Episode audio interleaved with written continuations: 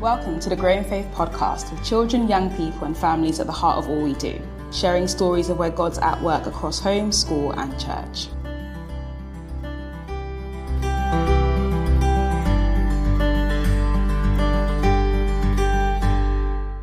In the Growing Faith podcast, we've been delighted to talk to a whole range of guests.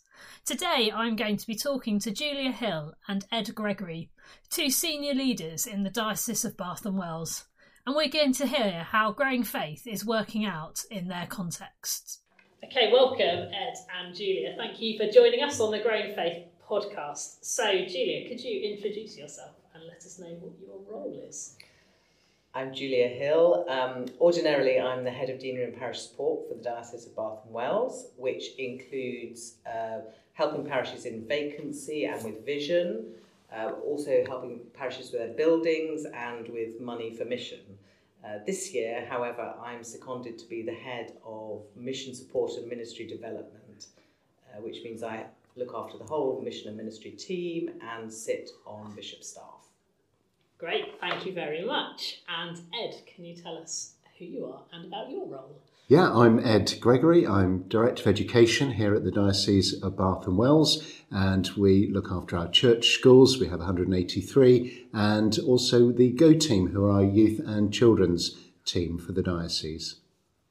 Great, thank you. So, can you give us an idea of how your roles overlap here in Bath and Wells?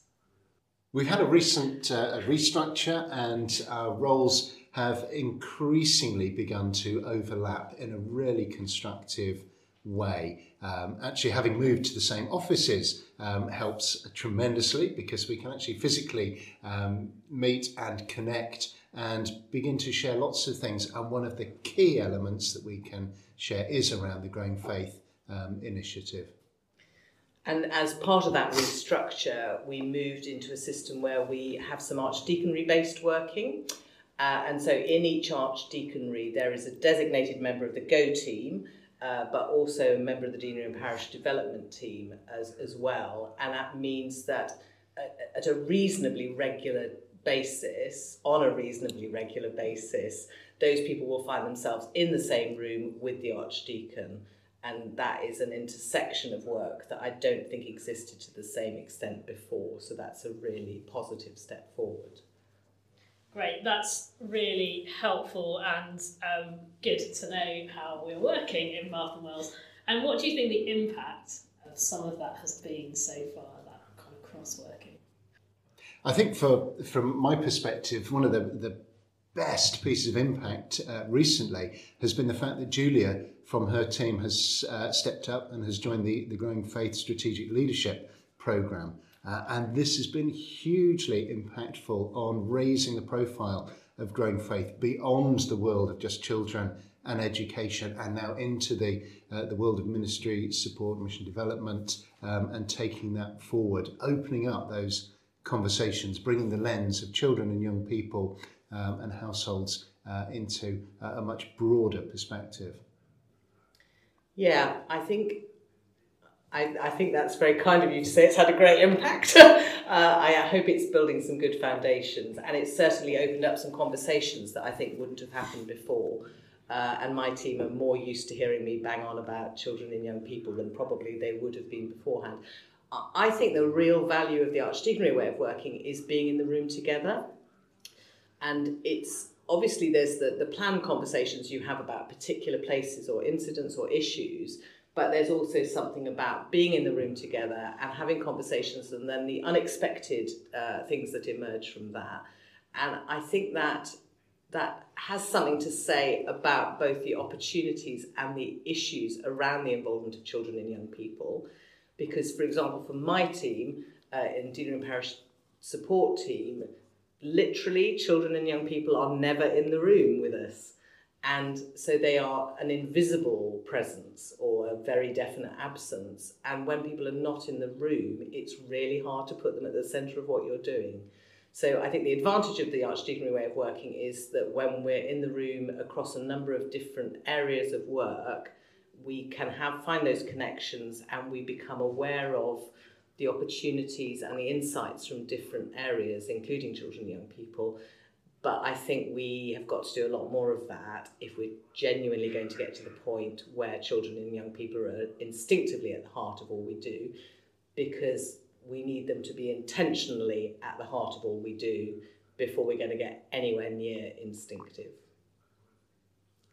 That's good. That's really, really helpful. And I'm also just wondering, in terms of you both sit in some senior strategic meetings in terms of our diocese, how would you say growing faith looks in that context or doesn't? So I'm going to be the um, yeah, I'm going to be the person to call this out, I suppose. So it's been really interesting to sit on Bishop's staff uh, for most of 2023, uh, and I've really valued that. What I've noticed is it is very rare for children and young people to be part of that conversation. And I don't mean literally there aren't children and young people in the room. I mean it is rare for us to be explicitly talking about children and young people. And I suppose that's made me ask myself, why is that the case? And what might we do as bishop staff to, to change that in a meaningful way rather than a tokenistic way? So obviously a start would be to put, put, put it as a standing item on the agenda, but that's only got value if we're going to talk about it in ways that integrate with the rest of our work. So I, I have found that very illuminating in quite an alarming way, and perhaps it shows us how big the journey we have to make is. Exactly, and I think that there's so much that is going on um, with children, young people, um, and all of the the work, but it's it's hiding that light under a bushel and actually just being able to really uh, let that light shine out across all the work that we're doing. And I think the, the opportunity that Julia and I have is to communicate that upwards into bishop staff with our bishops, with our diocesan secretary, um, as well as uh, with all of the, the stakeholders across the diocese who are working um, at the sharper end, if you like, uh, and how we can really um, connect those um, agendas from the very strategic agenda of the whole diocese um, right through to the local agendas of um, PCCs. And I think one of the really good things about the strategic planning for the diocese at the moment is as we're thinking about how we move forward into the future with our vision, which is living and telling the story of Jesus, uh, but we're talking about what that looks like in schools, chaplaincies, and parishes. Uh, and I think it's really good that that is on the table I think what we've noticed is in some of the conversations we've had, we've had to work harder to get the schools bit of that into the conversation. But, but at least that's been noticed, and I think that's, that's really important. We've also had some, um, we've had meetings across the whole diocese, deanery by deanery, with the bishop thinking about vision and strategy, but also listening to what's happening on the ground. And it's been really noticeable that some of the fantastic stories of hope and encouragement that we've heard around deaneries have precisely been about things like the work going on with schools or intergenerational church. You know, so there, there, there's definitely a lot of really fantastic stuff going on with children and young people. It's how to join the dots. Um, so as a deanery and parish support team, what we notice is sometimes we go out to a parish to talk about their vision for the future. And the, the thing that they often say is we don't have enough children and young people in church when you unpack that a bit more, you'll discover that they're often doing really fantastic work with children and young people, perhaps outside the church building or outside the usual Sunday service. But sometimes the people who are regularly in church on a Sunday morning aren't aware of that. And how do we tell that story um, across those boundaries in ways that um, help us understand what's going on and therefore build on it? Because if it's invisible, it's really hard to build on it. Yeah, I think it comes back to that old adage of is it important because we can measure it, mm. or do we measure what's really important? Yeah. And actually, where the children and young people are, where they're meeting, where they're getting to, to know that story of Jesus and the love of God, um, that where that happens isn't the important thing. The fact that it is happening and we're able to engage with it and encourage it um, is so important. And the more we can get that message across, um, the more helpful that will be. And I think that literally the survival of the church depends on it. Uh, one of the things that we talk about is how have we slipped in some cases into being quite irrelevant to people's everyday lives and i think the more that we connect with children and young people the more the really pressing questions of life the universe and everything will be on the table because those are precisely the sorts of questions that children and young people ask. And and often they have an uncompromising focus that we really need to hear. So I, I think that voice of children and young people is, is critical to us because I think it will bring us back to our core, our core purpose, precisely because it has that clarity and that the sort of visionary thing that sometimes as adults we, we become a little bit pragmatic and a little bit jaded. And I think we need that we need that fresh voice to to help us to be the people that God calls us to be not just to help young people to be the people that calls us to be, but to allow young people to help us to be the people that God calls us to be. Absolutely. And young children and young people just bring energy to conversations, don't they? And a freshness and just open our eyes to concepts we haven't seen, which is really helpful. That's making me go off script a little bit, but I'm also just thinking, how do you think, or maybe don't think, that growing faith in terms of church, household, and school could be pivotal in some of that change and in how we try and connect those three. Do you think it's going to make a difference if we focus on those three? I think it can make a huge difference because we know that as a, as a Church of England, um, we're very connected into um, younger children, primary schools particularly, but as they grow and move through the education system, um, we know there's drop-offs at particular times, that transition to secondary school um, and into the young adulthood um, are drop-off times. If we can really build up that momentum uh, from primary schools with households and churches working together, carry that through into the, the secondary, the teenage years and into young adulthood. Um, there's enormous potential there um, for personal faith journeys to uh, flourish uh, beyond the age of 11, um, but also for young leaders to be um, spotted, to be helped to develop um, and to really build into the church because we, we've got to understand this. Our young people are the church of today. They're not just the church of tomorrow, they're the church of today and tomorrow. Uh, and we really do need to keep those connections where we possibly can. Yes, and I think that children's households and schools, from a from a parish perspective, um, unless a parish literally has no children resident, then a school is the almost the automatic point of connection into community. And where where churches do that connection really well, it, it is transformational in both directions, I think, for both for the school, hopefully, if the interaction is positive, but also for for the for the church. So I think that that's a, that's a no brainer, isn't it?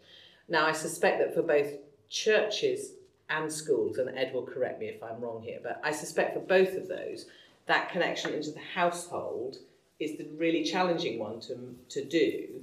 But it's the one that's going to make the most difference, isn't it? Because we spend most of our time in in our households and if what we learn in school and we learn in church is also live in our household, that's somehow where it's most grounded.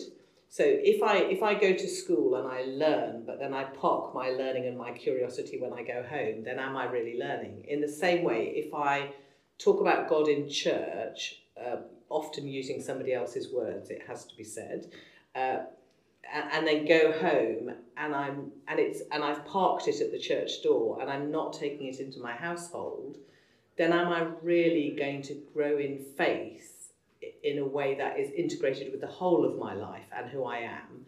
And also, households, pretty much by definition, not obviously always, are an intergenerational space. So, if as a person who's involved in church and as a person of faith, I'm talking about faith and what it means to me in my household, then I'm going to make those cross generational links and, and learn to talk about faith openly, which would be a breakthrough in some cases, but also learn to talk about it in ways that work across generational boundaries.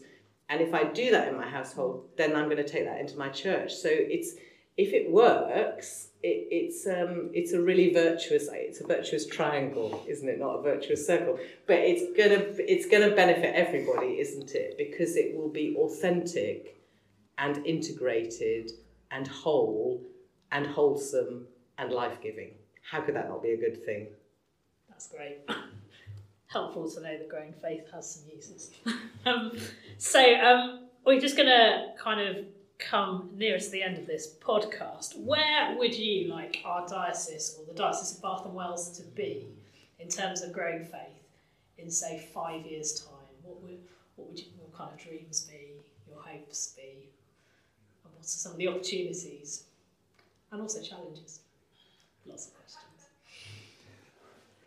I think it'd be, it'd be wonderful if children and young people could be on the agenda of every meeting that we have, whether that's with schools, parishes, uh, the diocese itself, if we could keep those not just on the agenda, but as a as a key indicator of the health of our organisations going forward. And then not just seeing them on the agenda, but actually seeing them present in those spaces as well, helping us to to shape the future um, and just seeing the uh, the children across that whole age range really engaging and because the children are engaged and feeling that this is really relevant um, for them the households are becoming engaged in that positive way as well. Seeing church and doing church differently but in a new way that is engaging um, a whole new raft of people yeah i absolutely echo all of that.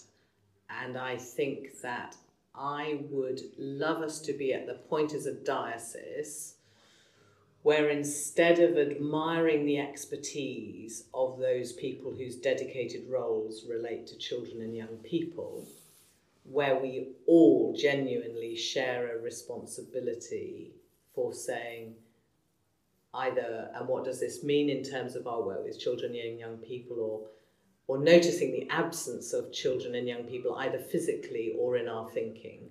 And actually, I, I, I want that to be true um, across a lot of areas of diversity. So I see that importance of noticing the absence of children and young people echoed really in terms of socioeconomic or, or um, ethnic diversity as well. So I think I want us to share the responsibility in a genuine way that doesn't take away from the need to have specific expertise, but doesn't outsource it to the experts at the expense of it being integrated across the whole of our thinking. And I think if we can do that, you spoke about earlier about energy, the energy that young people, children and young people bring into the room, and the challenge. And I think we need that energy and we need that challenge. And if we can integrate that into all of our thinking, we will be so much richer. Uh, and I think it will bring a smile to the face of God. Mm-hmm. That would be good. That's brilliant. So, those are some of the hopes. What do you think some of the barriers and the challenges are to actually making some of those things a reality? I think clearly barriers and challenges um, exist within the capacity that we have. And yet, if we can look at ways of um, addressing that, so looking at um, local ministry going to uh, lay people as well as clergy, and just really opening up those opportunities, seeing the work with children and young people as a way of serving God in your community and um, and being recognised for that and supported through training and development, um, just taking away as many barriers as we can but also echoing that in a much more national scale with um, the training for clergy members at um, uh, theolo- theology colleges and so on, um, just building in much more work focused on children and young people right from the very start of somebody's journey into ministry. Yeah, I agree with all that. See, I agree with Ed Day. Um, I think also there's the psychological barrier. I think because so this is a generalization. So there are many churches in our diocese that do fantastic work with children and young people intergenerational church. So but but we have gone a long way down the road into the space where children and young people are largely invisible in, in, in, in our diocese. And when something becomes invisible, A, you don't spot its absence, and B, you don't understand the potential of the presence. So I think that bec- because we have got so far down that road with ageing churches, um, there's the psychological barrier of not understanding what the gift could be. And I think we need to we need to find ways of re newly understanding the gift that children and young people are to us before we then will be even willing to make the changes we need to make to make their presence meaningful and visible. So it's almost like the, the barrier is we, we've gone a long way down the road. We need to recognise the potential difference that this could make, not just in increasing in numbers, these, these things are mechanistic, yeah. but really what difference could it make? And then only then will we be prepared to make the structural changes to our thinking and our ways of operating that will genuinely create a space where children and young people are welcome in an authentic way rather than a tokenistic way. So I think we've got a massive psychological challenge. Um, however, I think in our diocese we have begun that journey.